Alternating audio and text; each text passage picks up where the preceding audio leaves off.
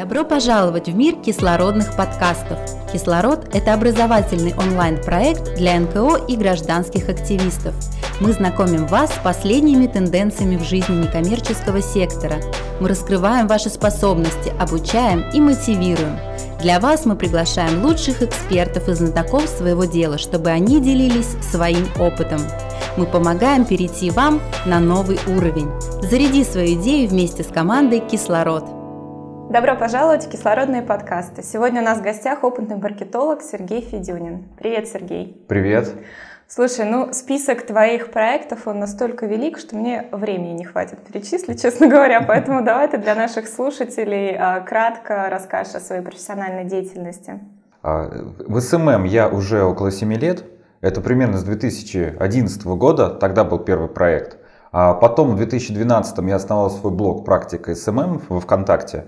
А, там можно найти его, он легко ищется, просто вбиваете практика SMM. А веду уже получается, ну, 6 лет уже. 10 сентября, получается, было 6 лет. Вот, там 44 тысячи человек, а, соответственно, и этот блог полностью отражение моей деятельности. Ну, конечно, в основном это коммерческий сектор, а, плюс э, малый бизнес, то есть когда там бюджет 5 тысяч э, рублей, ну, с бюджетом 5-10 тысяч рублей в месяц, а, до там крупных уже проектов, конференций, например, с бюджетом до 500 тысяч на продвижение. Только в, в соцсети, даже до 500-800 тысяч только в соцсетях. Слушай, ну в Питере недавно завершилась конференция «Суровый питерский SMM». Mm-hmm. Я знаю, что ты там был. Да, да, это было действительно классно, сурово, но я для себя лично уже от всех конференций подобного рода, когда собирается много народу, там собирается очень много коллег, и приезжает много спикеров, моих коллег и друзей, уже давно друзей, а, для меня как раз самая большая ценность это вот общение с ними. Потому что я могу вот так вот, мы можем, точнее, все вырваться, вот так вот собраться и обсудить насущные проблемы. И не только, но и вообще в целом, что сейчас происходит. Соответственно, это потом, э, я не побоюсь этого слова, может вполне отражаться на рынке, который существует, поскольку мы все-таки являемся лидерами мнений, и мы потом все это транслируем, в том числе и на своих выступлениях. Поэтому в целом, если смотреть объективно по уровню докладов, по отзывам участников, это было действительно классно. То есть Дим Румянцев, э, тоже мой давнишний друг, э, он давно уже, еще 2015 года, еще с первого сурового на котором я тоже был, вот, он взял формат, когда он отбирает лично спикеров, доклады, все-все-все, и смотрит, чтобы это была свежая информация, чтобы это была точная информация, чтобы это была максимально полезная информация и применимая для всех. А, может быть, ты расскажешь, какие сейчас, в принципе, тренды вот в этом году, 2018 в SMM? Ну, давай я сначала скажу, что незыблемо, что так и остается и будет. Это, естественно, грамотный текст, безусловно, это искусство копирайтинга, маркетинга, то есть умение написать продающих текстов, интересных текстов, я к этому все отношу. Вот, это будет и есть. А что касается таргетированной рекламы, в частности, да, то по, например, ВКонтакте я наблюдаю рост стоимости подписки. Вот, то есть и стоит подписки или да, а реклама дорожает. Но это объяснимо тем, что ВКонтакте сейчас все больше и больше идут народу, соответственно, конкуренция увеличивается вследствие из-за рекламной модели, которая ВКонтакте принята, увеличивается собственная стоимость рекламы. Но это не плохо, это просто есть, так есть. На это нужно ориентироваться именно с этой точки зрения.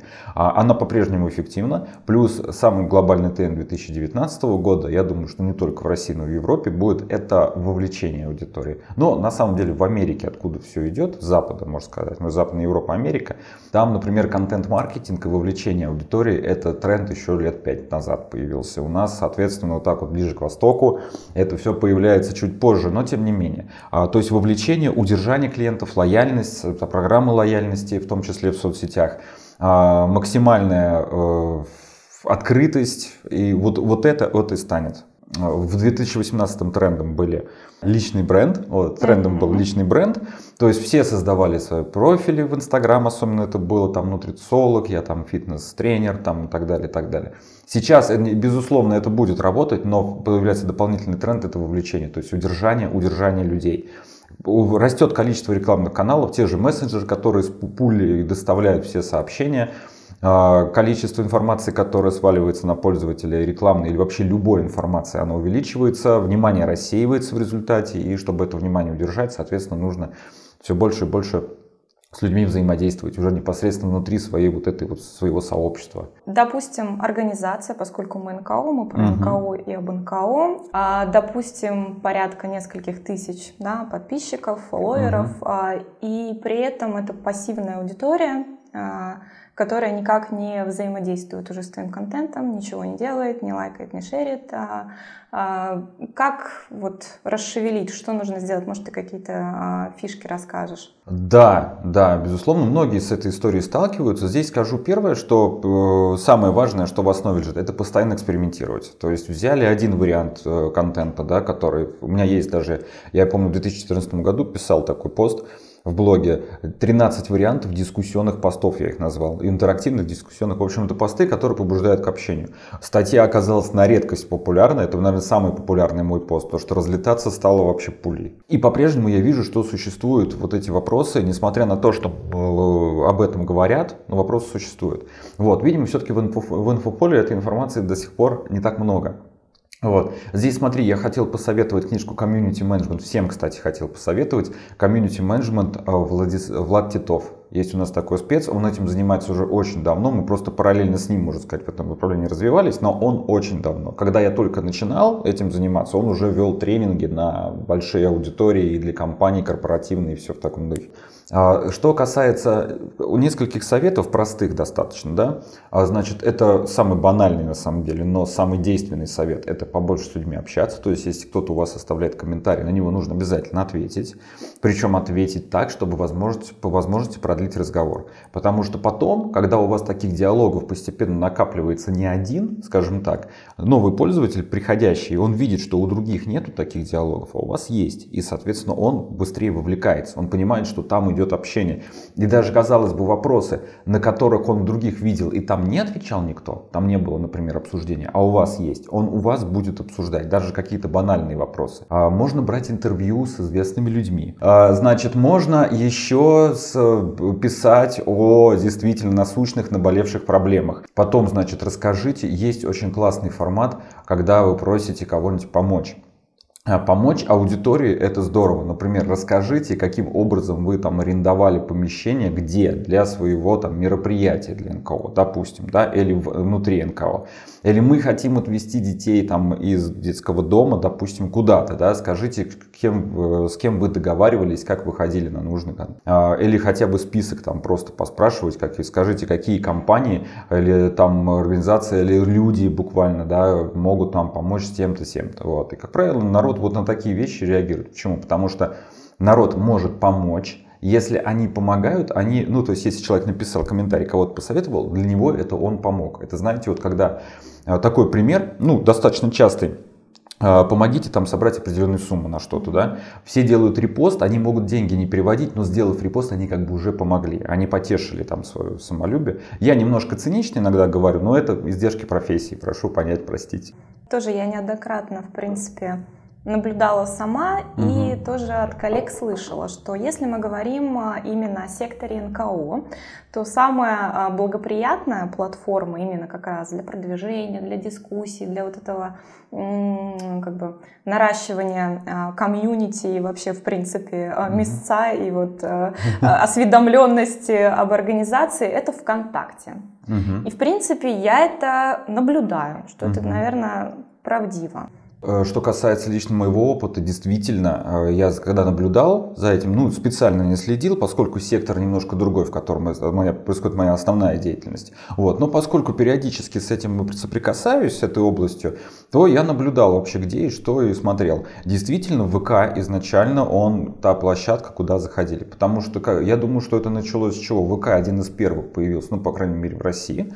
А, и туда начали заходить люди под соусом, что там можно бесплатно продвигаться. Действительно, некоторые методы там работали. Те же самые там паблики, народ достаточно активно в них вступал. Вот эти репосты в паблике, там, когда было одно время, допустим, э, стоит э, ей написать, что собираем средства, например, там на лечение или на что-нибудь, или просто на помощь детям, и паблики крупные тоже участвовали в этих, э, в всяких движухах, то есть в смысле репоста, они об этом писали достаточно активно, то есть это считалось нормально. Видимо, это создало вот эту, ту самую среду, как, почему а, этот сектор на, прижился ВКонтакте и начал там расти.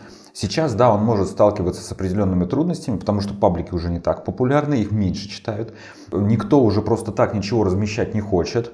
А, никто даже банальную вакансию, даже я, честно скажу, вакансии мы уже размещаем за деньги. Вот, а, потому что если мы будем постоянно размещать вакансии, нас перестанут читать. А тренд идет такой, что а, меньше да лучше. То есть меньше контента, но лучше. Именно поэтому люди и перестали э, реагировать на сообщения. Плюс появилось, к сожалению, ну, по крайней мере, по России, достаточно много мошенников, которыми эти стали, этим стали пользоваться и размещать несуществующие сборы средств, соответственно, потом пропадать на несуществующие, ну, в смысле, на какие-нибудь электронные кошельки, которые не отследить.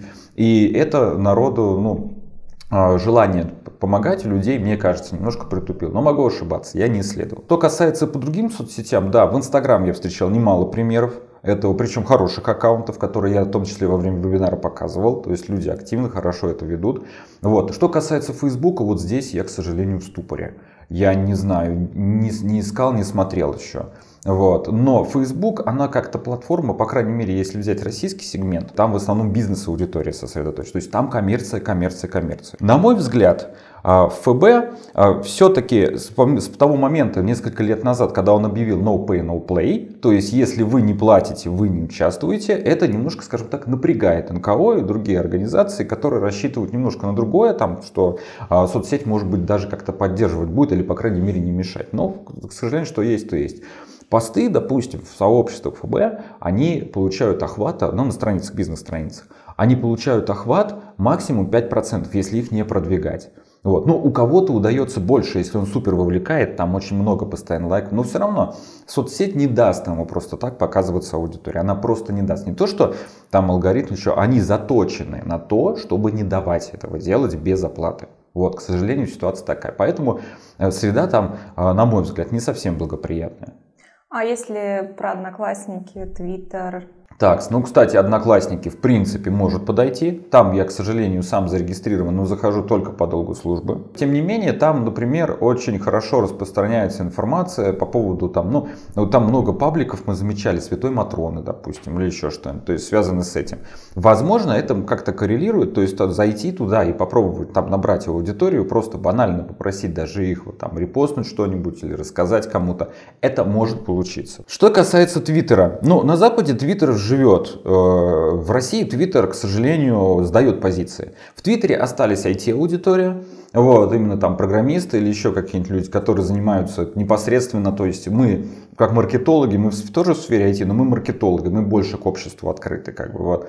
А есть там профессии типа программиста, SEO-оптимизатор, там, допустим, какой-нибудь веб-дизайнер, которые люди интроверты, вот они закрыты, но в Твиттере они могут писать. IT-сфера. Потом журналисты, остались там и кто? Политики, звезды. Там, да, там они есть. Простой люд, скажем так, там все меньше и меньше сидит. То есть я последний раз, например, свой твиттер заходил, я даже помню, 5 июня 2014 года. Именно чтобы написать. Потом это были случайные заходы, когда мне друзья просто скидывали там какие-то статьи из него. То есть я заходил, переходил по ссылке, уходил. Потому что этот формат как-то, ну, с появлением, наверное, я даже связываю это с появлением как раз-таки Telegram и мессенджеров, когда этот формат превратился именно в другой там, вот. А, ретвитнуть, то есть поделиться в этом, нет, тоже можно, что это я говорю, тоже можно в Телеграме. И формат очень удобный. То есть вот куда я думаю, что завершая как бы вот этот вот мой монолог, да, про это, какие, и отвечая на твой вопрос, какие еще соцсети. А, я бы сказал, что это мессенджер, в частности Telegram, и там сейчас а, идет достаточно активный рост, несмотря на блокировку. Все равно он продолжает более-менее расти. Он, конечно, сдал позиции, но тем не менее а, есть э, э, надежды на положительный исход.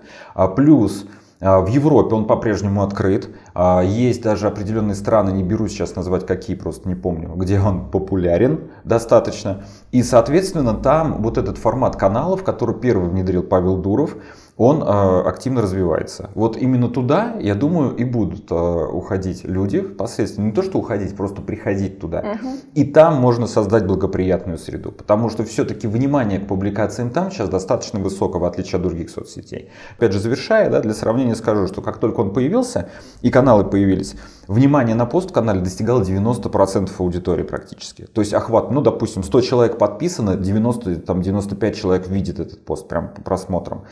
А сейчас ситуация, конечно, изменилась, поскольку он начал расти, соответственно, и каналов становится все больше и больше, и люди все-таки фильтровать начали. Вот. Они не весь контент читают, но тем не менее, положительная тенденция сохраняется. Плюс эти каналы еще ВКонтакте внедряют, то есть формат такой, в котором мы, в принципе, будем приходить. По поводу одноклассников, ты как раз начал примеры приводить, и я тоже вспомнила то, что мне рассказывала коллега, угу. что в одноклассниках идут на ура, например, сборы средств, но угу. не а, скажем так, может быть, на какую-то там такую масштабную цель, да, там помогите нам, я не знаю, построить там приют или закончить строительство, там, не знаю, приюта для бездомных животных, а вот так вот точечно, конкретно, когда на лечение, например, одному а, ребенку деньги собираются, угу. то есть вот там народ как-то вот в этом плане более такой а, responsive угу. по сравнению с более чем-то там масштабным, то есть такое персонализированное какое-то отношение у людей. Да, Именно согласен. в одноклассниках, да. Согласен. Плюс, кстати, про Инстаграм тоже дополнить. Как раз ты пока говорила, я вспомнил. А, очень хорошо в, в, в Инстаграме работает, если вы с каким-то блогером. Есть такой блогер, например, Павел Багрянцев. Он вообще на YouTube блогер. Он там о мужском стиле, о развитии мужчины, все в таком духе рассказывает, и у него, он его в бизнесе есть, но тем не менее он добрый достаточно человек, он часто очень помогает. То есть, если вы таких людей найдете, то вы можете использовать ресурс Инстаграм по полной, потому что охваты там хорошие у них, и, соответственно, через таких вот людей, через блогеров можно собирать. Я даже, э, он выставлял несколько раз э, сборы средств на помощь детям или там еще кому инвалидам, и я сам ему деньги, ну не ему, в смысле, в этот фонд переводил деньги. То есть он, естественно, выбирает доверительные фонды, вот, то есть мы можем на 100% знать, что это действительно так, вот, поскольку от него идет эта рекомендация, по сути. И, соответственно, э, человек, он достаточно открытый. То есть с ним можно за, за это наладить контакт и, соответственно, через него разместить информацию. А, послушай, такой вопрос по поводу разных соцсетей. А, тоже наблюдаю у многих организаций, у них есть а, аккаунты в нескольких соцсетях, ну, допустим, там ВКонтакте, Facebook, ну, может быть, Инстаграм, может быть, uh-huh. нет. Но при этом э, заметен очевидный перекос, что где-то они более успешны, где-то они прям регулярно постят, uh-huh. развиваются. А на вторую, там, на третью уделяют меньше внимания, и даже не всегда, в принципе, там есть и кросспостинг, который, uh-huh. в принципе, некоторые тоже специалисты не очень а, одобряют. Uh-huh. А вот смотри, имеет смысл а, в этом случае развивать, а, прокачивать до конца остальные а, свои платформы, остальные соцсети, а, или все-таки проще сосредоточиться вот там, где у тебя уже есть довольно большая аудитория? Да, вот ты знаешь, очень классный вопрос. На самом деле я за то, чтобы э, сосредоточиться на том, где, естественно, есть большая аудитория. То есть здесь вопрос, естественно, ресурсов и времени самый большой. А, когда начинаешь распыляться, это сложно. Кросс-постинг действительно, в принципе, ну, к нему по-разному можно относиться, но если, например, вы ведете ВКонтакте и пробуете кросс-постить это в Facebook и видите, что в Facebook у вас народ тоже прирастает, почему бы нет? Это нормально. Пускай так будет, потому что э, затрат усилий у вас немного это занимает, а аудитория при этом растет. Хорошая штука. Причем я бы советовал э, кросс-постить в Facebook именно на свою страницу. То есть личные страницы Facebook любит больше, чем страницы брендов. Вот. И личные страницы он и продвигает. Но это в целом тренд идет на человека, да, там human to human, то есть э, вот эта вот история. И мировой тренд не только в России Европе вообще, в принципе, с развитием соцсетей. Даже я сразу посоветую, есть такая книжка «Рождение ай-брендов. Как выжить компаниям в эпоху социальных сетей». Написана еще в 2009 году. И автор отдельно указывает, что сейчас люди все больше и больше э, склоняются к общению с людьми, а не с безликими логотипами. Вот, это в целом, откуда это пошло и куда это идет. Вот, поэтому кросс-постинг нормально. Сосредоточиться все-таки на той соцсети. И третий момент – это разделять соцсети по э, направленности и по позиционированию. Сейчас объясню. Допустим, в Facebook или ВКонтакте у нас э, бизнес-страничка, вот, или страничка типа там, ну как у меня практика SMM, то есть это бизнес-блог, но это блог, тем не менее. А Инстаграм у меня личный. И вот таким образом разделять отлично, потому что в Инстаграме личные фотки постить легче, э, вести контент личный гораздо легче, чем э, действительно делать продакшн да, под контент брендовый ну, или компании просто, неважно, потому что это отдельные деньги, это отдельное время, это отдельные усилия. А личный просто вы размещаете фото людей, и, как правило, этого оказывается достаточно. Посмотрите блогеров просто, да, они размещают красивые фотки, но больше 80-90% фотки это там, не знаю, она на фоне собора, она на фоне еще где-то, она с чашкой кофе в кафе, она, она, она, она, и все-все-все вот это. Такая вот история. Поэтому э, здесь, э, во-первых, оптимизация времени, э, сосредоточиться на том, где действительно идет, где лучше всего идет. И второй, если использовать э, другую соцсеть, например, ВК, Facebook, с кодной функционалом соцсети, то делать кросспостинг. А вы можете также использовать ФБ или ВК, и при этом вести личный Инстаграм или Инстаграм позиционированный по-другому, ведение которого не будет отнимать столько времени. Окей. А, смотри, а зачастую у многих организаций не то, что там бюджета на какой-то да, промоушен а нету, но нету даже там достаточно человеческих ресурсов, чтобы действительно а, успевать а, постить качественный контент, готовить и так далее. Какие, может быть, советы очень коротко ты можешь набросать, которые будут универсальны, в принципе, для всех соцсетей, вне зависимости, где наши слушатели сидят, ВКонтакте, в Фейсбуке. Давай начнем вот с узнаваемости, может быть, бренда. Угу. А узнаваемость бренда, я думаю, здесь нужно завязываться сотрудничество с популярными людьми, блогерами. Это больше Инстаграм даже сейчас, это, возможно, YouTube, а, это, возможно, ну, ВК в меньшей степени все-таки. А, значит, что касается Инстаграма, да, как я приводил пример вот с Павлом Багрянцевым, то есть там можно искать блогеров, и с которыми, соответственно, налаживать связи. Ну, именно искать таких, э, почитать их, просто вы можете зайти на странички и почитать контент, который они пишут, и знать, искать не зазнавшихся блогеров, самое главное. Потому что зазнавшиеся, они просто к менеджеру отправят и все. Так, поиск угу. сотрудников, волонтеров, доноров. Ну, это, конечно, вытекает и из первого пункта, чем больше о тебе да, знают, э, о твоем бренде, о существовании твоей организации, тем охотнее тебе будут помогать.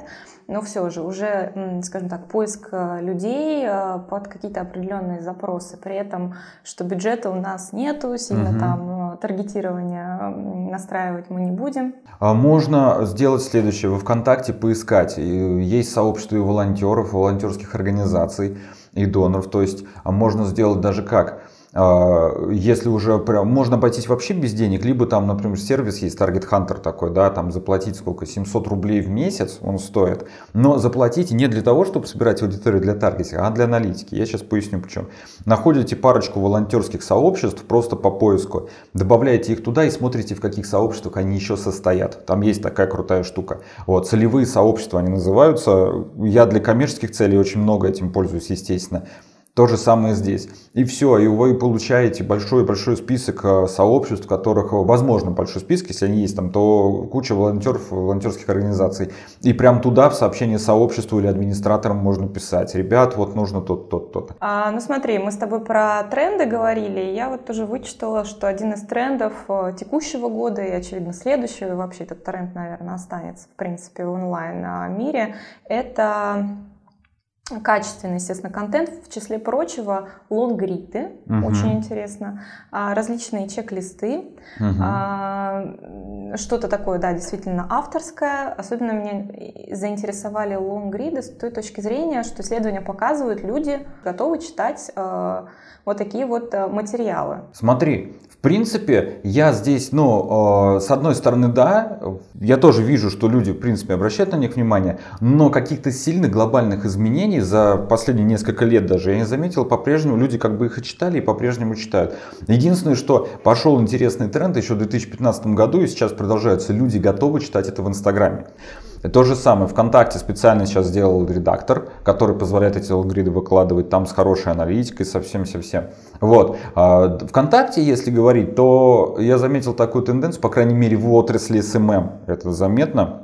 Было, что внимание к ним несколько притупилось. Но я не считаю, что это так. То есть, возможно, раньше, когда у нас был резкий рост профессионального контента ВКонтакте, люди очень активно все это читали. Потом он достиг какой-то определенной критической массы, критической точки, после которой люди уже стали, опять же, фильтровать все это очень-очень внимательно. И много повторов было. Поэтому некоторые считают, что умирает, я считаю, что нет. Человек, которому интересно, он будет читать лонгриды, и таких людей достаточно много. Я советую почитать книжку, например, а, Дмитрий Кот «Как не съесть собаку». Это просто это, о, про искусство копирайтинга.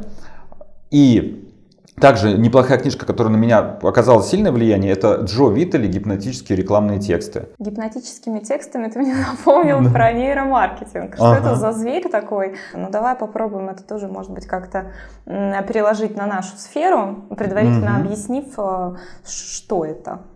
Да, значит, что такое нейромаркетинг? Это приемы психологии, которые используются в маркетинге фактически. Вот. И в принципе маркетинг во многом основан на психологических приемах. И есть действительно универсальные приемы, универсальные советы, которые подойдут независимо от того для всех. А в любом случае все будет вот эти вот, как я уже упоминал про принципы написания текстов, да, по крайней мере форматирование текста, чтобы человек, чтобы вы писали так, что между абзацами, допустим, даже просто делаете пустую строку. Как это работает на уровне мозга? Мозг делит вот этот текст, он видит вот этот вот большой текст. Но простыню. Он, простыню, да, простыню, но он делит его как бы в, в вот эту задачу прочтения, прочтения этого текста, о, он уже делит ее на много мелких задач. А много мелких задач нам сделать проще, чем одну большую задачу. А что касается других приемов, подбор картинок, опять же, да, мы хорошо различаем контрастные картинки, мы различаем хорошо картинки с людьми, то есть везде-везде человек. Это тоже связано с нейромаркетингом и, собственно, непосредственно, да, и с тренд, таким трендом, что люди идут к людям. И еще хорошо работают фотки. А, там, естественно, где это уместно, да, привлекательно. То есть, например, вы какому-то человеке рассказываете, разместите его лицо крупным планом, он должен смотреть в камеру. Потому что мы инстинктивно ловим взгляд. И почему про контрастность упомянул? Это, опять же, работает на такую древнюю часть мозга, э, которая лимбическая система называется, когда у нас, э, например, древним людям очень важно было различить морду тигра на фоне зеленой листвы. Вот, поэтому, собственно, мы очень хорошо различаем контрастные картинки. Так, разбиваем а, длинные тексты на абзацы, да, угу, параграфы, угу. делаем промежутки между ними, чтобы было более удобно читать, фотографии с людьми, да. контрасты. Угу. Такие основные, да, фишечки нейромаркетинга да. получается? Да, да. Окей, давай про органический охват с тобой поговорим. Давай тоже, может, пробежимся по основным а, соцсетям. Именно органический охват, как увеличивать, если, если бюджета нет, а, либо он минимален. Смотрите, есть несколько приемов, то есть вам в любом случае нужно будет каким-то образом это способствовать, где-то может быть и за деньги разместить пост, ну там потратить, там не знаю, полторы тысячи рублей, либо э, с кем-то договариваться, еще как-то и, помог... и есть такой прием, когда вы где-то разместили, например, даже на 10 тысяч человек да, в сообществе, то вам нужно помогать продвинуть по этому сообществу, потому что охват все равно маленький, 10% всего, и можно дать этому человеку денег, и он закинет себе в рекламный кабинет, и, соответственно, этот пост поднимет по своей аудитории, то есть продвинет просто покажет большему количеству людей. А что касается других вариантов, ну, опять же, делая качественный контент, его у вас будут репостить, вот, и все, все в таком духе, его будут советовать почитать, Опять же, это способ. То есть контент-маркетинг, неважно, где он используется, или для НКО, или для коммерческих организаций, он все равно будет работать. Спасибо, Сереж. Что можешь в завершении нашего интервью пожелать нашим слушателям, которые, может быть, э, боятся начать угу. расширить круг своего онлайн-присутствия, или что-то у них не получается, или, может быть, э, кто-то уже выгорел и думает, ах, как это не идет. Самое сложное в любой работе начать, сделать первый шаг. Просто можно взять, даже знаете, когда люди там боятся, ну, заводят YouTube канал и боятся его вести, то есть, а как выложить, а как лучше там и так далее. Самое главное, что им советуют специалисты, запишите первый ролик, как он есть, выложите, а дальше уже станет легче. Собственно, то, то же самое здесь. Просто напишите первый пост, выложите, и дальше уже пойдет все нормально. И кто знает, может быть, как говорит Максим Ильяхов, тоже достаточно популярный человек, там автор книги «Пиши, сокращай», чтобы хорошо работать и долго, вас должно неудержимо переть от вашей работы. И если вы почувствуете, что вас это вдохновляет и вам это очень нравится, то есть публиковать, вести, вести, в этом определенный кайф есть, потому что вы черпаете, на вас будут ваши, когда ваши посты лайкают или когда люди пишут, что это классно, это самая большая отрада, которую можно получить. Спасибо тебе большое, Сереж. Пожалуйста, очень рад. Напоминаю, что сегодня у нас в гостях был Сергей Федюнин, опытный маркетолог с большим стажем. И также на нашем сайте вы можете найти запись вебинара с Сергеем. Он рассказывал об Инстаграме для НКО.